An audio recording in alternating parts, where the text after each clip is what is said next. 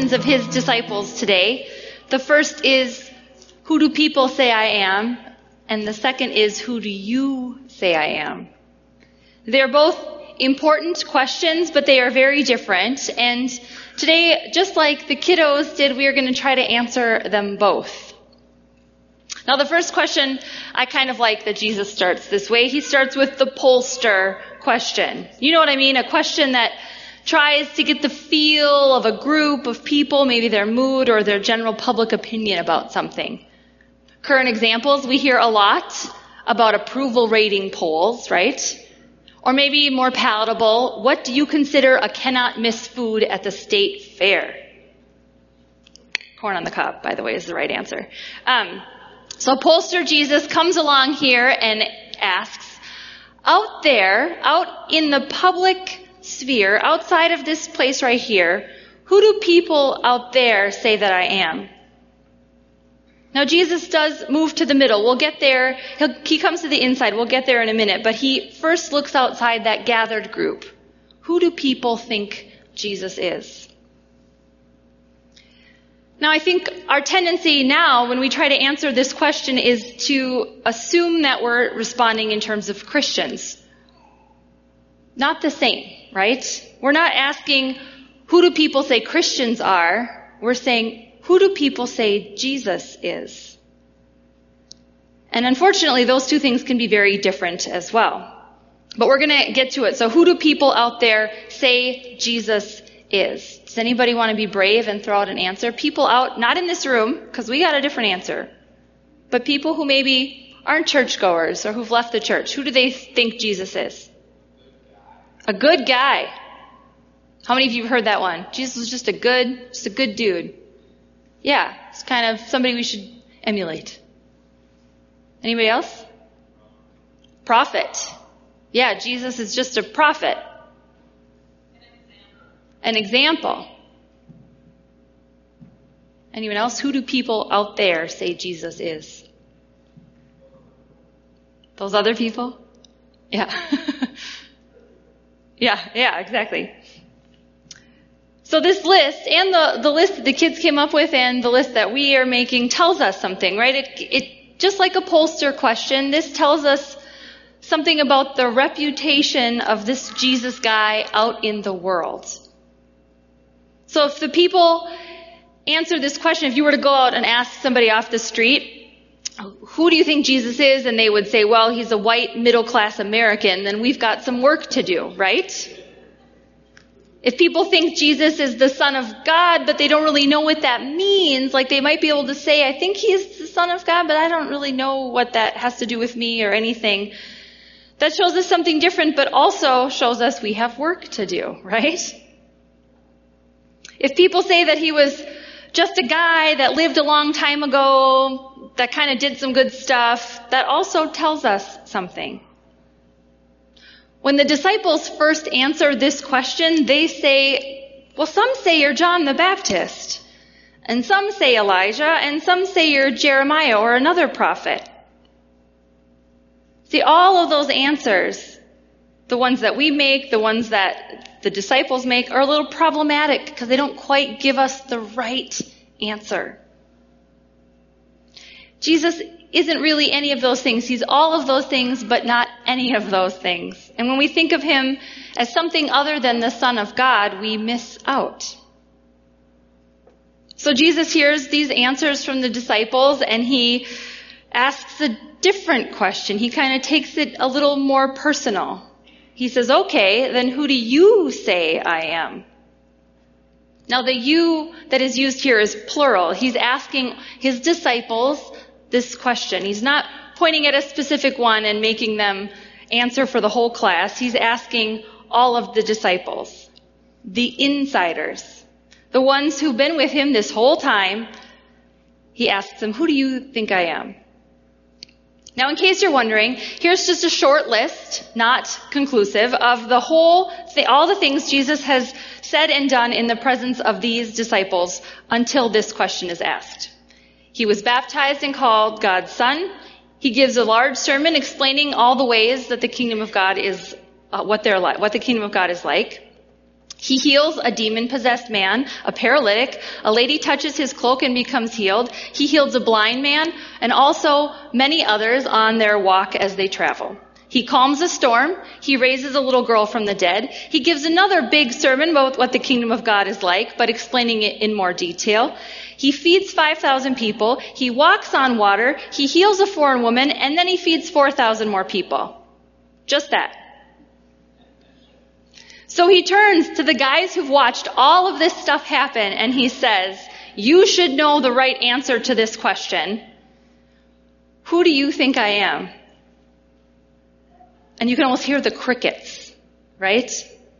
I sort of picture that moment when the teacher asks the question and everybody like looks around like, don't pick me, don't pick me, don't pick me. And then we have Peter.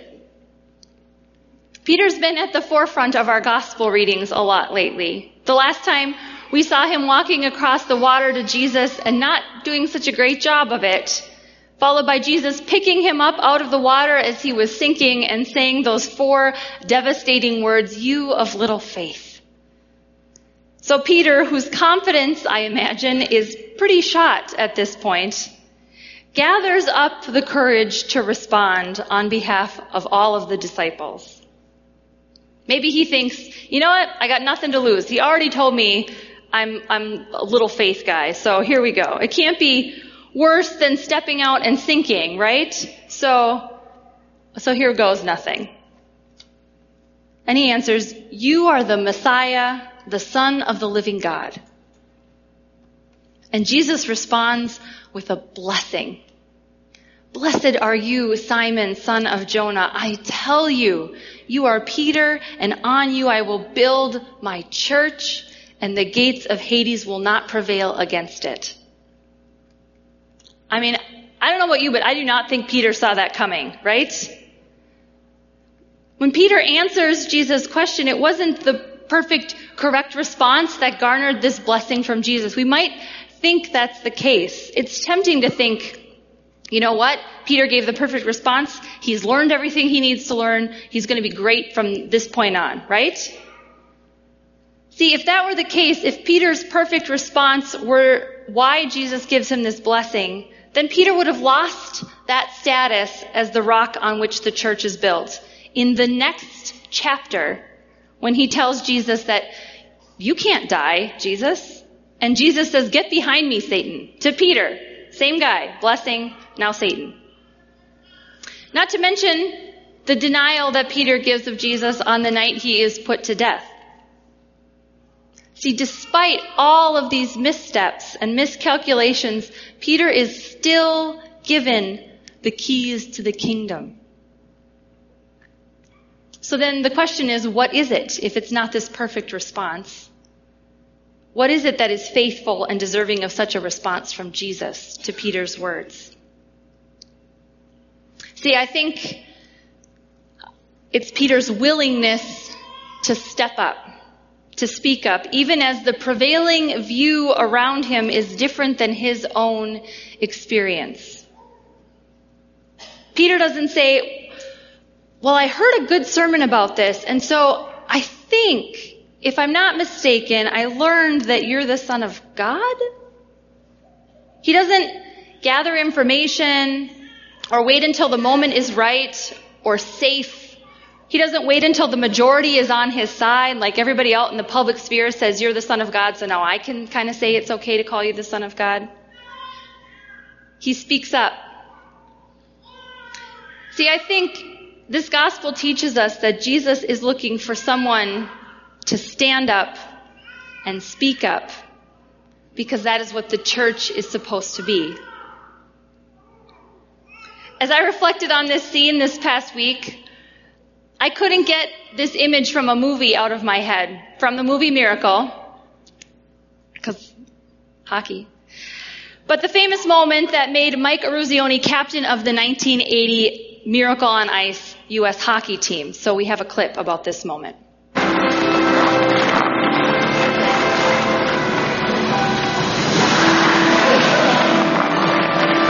keep playing this way, you won't beat anybody who's even good, let alone great. You want to make this team, and you better start playing at a level that's going to force me to keep you here. Again.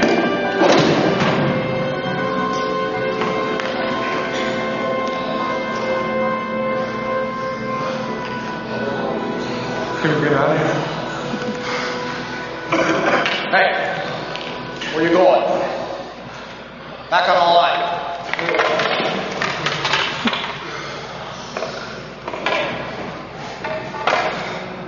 Again. Send them.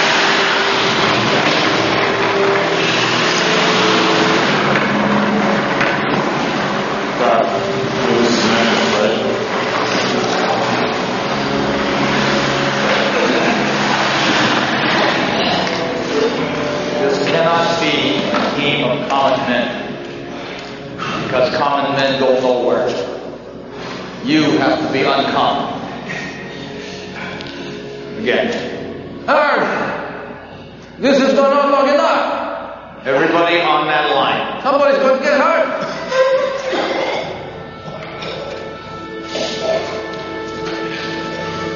Everybody get on that line.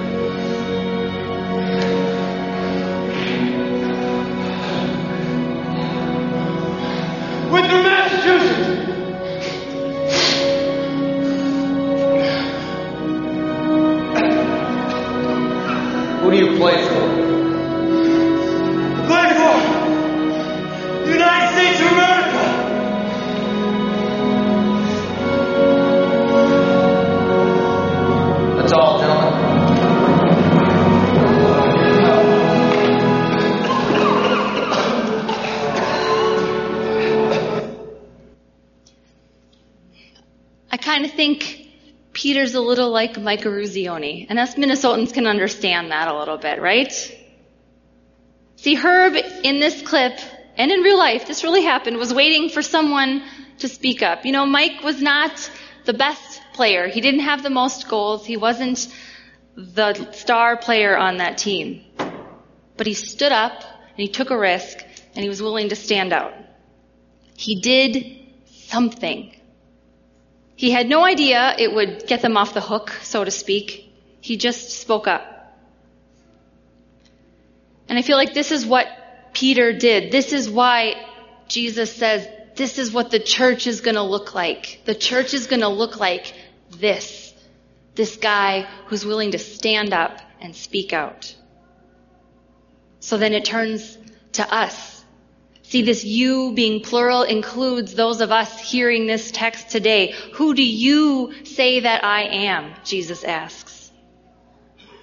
See, this is not a question of seeing what others think before responding or repeating what you've heard from one of the pastors or preachers we've had with us this summer. This isn't about what the people around you say about Jesus. This is about who you have experienced Jesus to be. See, this question is personal. Who do you say Jesus is? Our responses to this question are telling and they are important. Because there are a lot of voices out there right now giving an incorrect and incomplete view of who Jesus is. And Jesus needs us to all be a little more like Peter in these days. To stand up and tell others who Jesus really is. There's a hashtag on Twitter that has gained some traction lately. It's called Empty the Pews.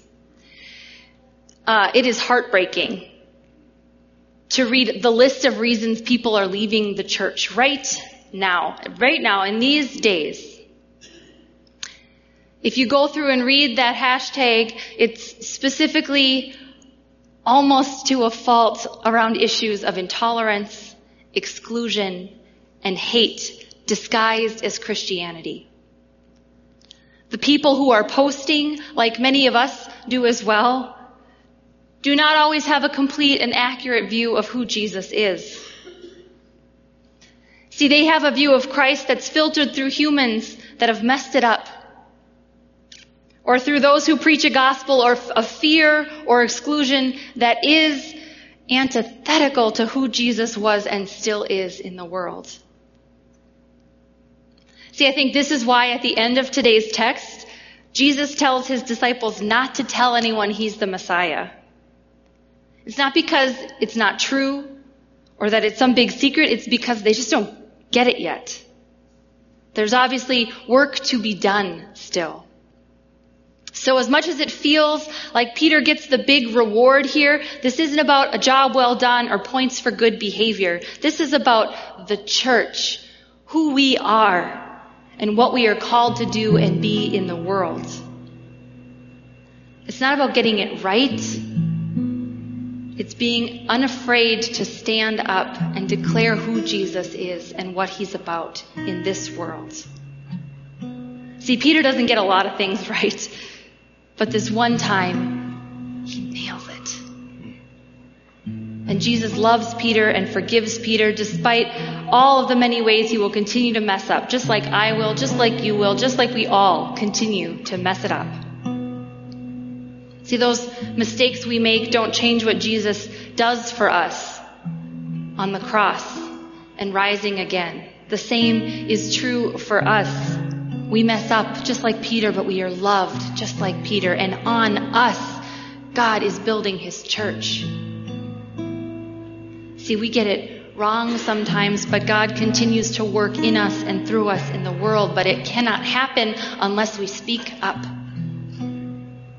It is hard for God to work through us when we sit silently. Martin Luther King Jr. once critiqued the church saying that all too many have been more cautious than courageous and have remained silent behind the anesthetizing security of stained glass windows. The church is built on the boldness of Peter.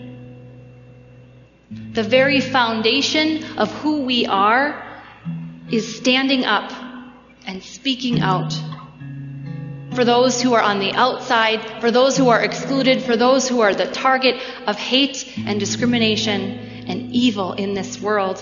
We cannot stay silent. We cannot keep hoping the world won't pick us to answer for Jesus. We need to start being bold. It is too important. It matters too much. When we experience Jesus in the world, we need to stand up and point it out. We also need to do the opposite. When we see the opposite of God and the love in the world, we need to be able to stand up and say, that there is not Jesus. That is not God. Love and kindness and inclusion and peace, that is Jesus in the world. And that's why our own responses to this question this morning, who do you say that I am?